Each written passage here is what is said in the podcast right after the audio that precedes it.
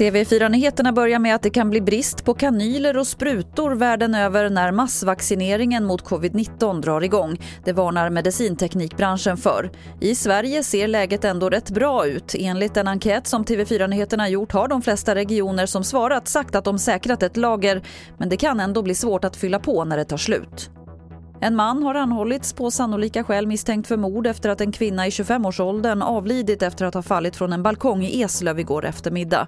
Hon föll från tredje våningen och avled av skadorna. Vi hör Lars Neumann på polisen i Region Syd. Efter en lite intervjuer på plats där så får vi tag i en person som sedermera blir gripen och anhållen misstänkt för mord. Tror ni att han har knuffat ut henne från balkongen?